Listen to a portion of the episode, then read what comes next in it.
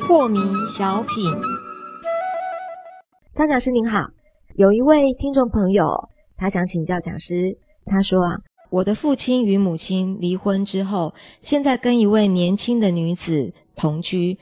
呃，我的父亲很好赌，于是呢，对我们子女的经济上有很多的要求，甚至已经超出我们正常承担的能力哦。那是否应该要变卖我自己的家产来行孝呢？因为他已经七十多岁了，而且身体很不好，可能随时会离开人世，再也没有机会行孝啊！我该怎么行孝呢？讲师是的，这个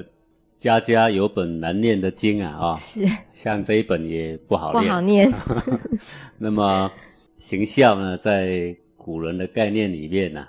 是顺从我们的长上做对的事，是而不表示呢顺从长上一切错误的行为啊、嗯这点呢，我们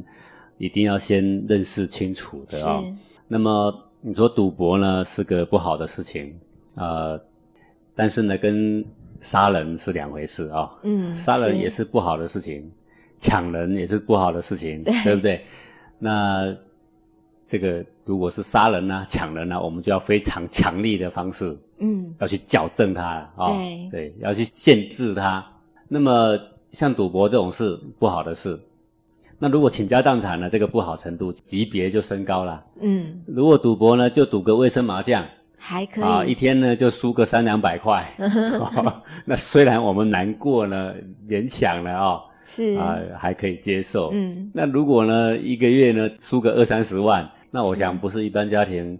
可以接受啦。对，啊而且要变卖家产嘞，对啊，如果谈到变卖家产，我想这个是不必哈、嗯，那么应该是这样，为人子女啊，多陪陪你的父母亲，是多跟他聊聊天，是，多做些引导有益的事，比如说带他啊、逛逛街、爬爬山，嗯哼，呃，如果我们把他的多余时间填得满一点，那么他就比较没时间去干这 些事啊、那我想，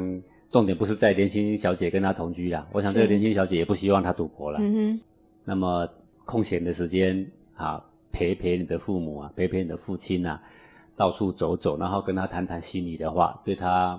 目前以赌博为消遣呢，对他们造成的压力呀、在父亲心情好的时候，我们就可以说一点说一点给他听啊。那么即使没有办法完全的断绝，我们也可以让他小赌啦，哼，嗯哼，叫他小赌还不成，那干脆这样嘛，我们自家人围成麻将桌，叫他过来嘛， 好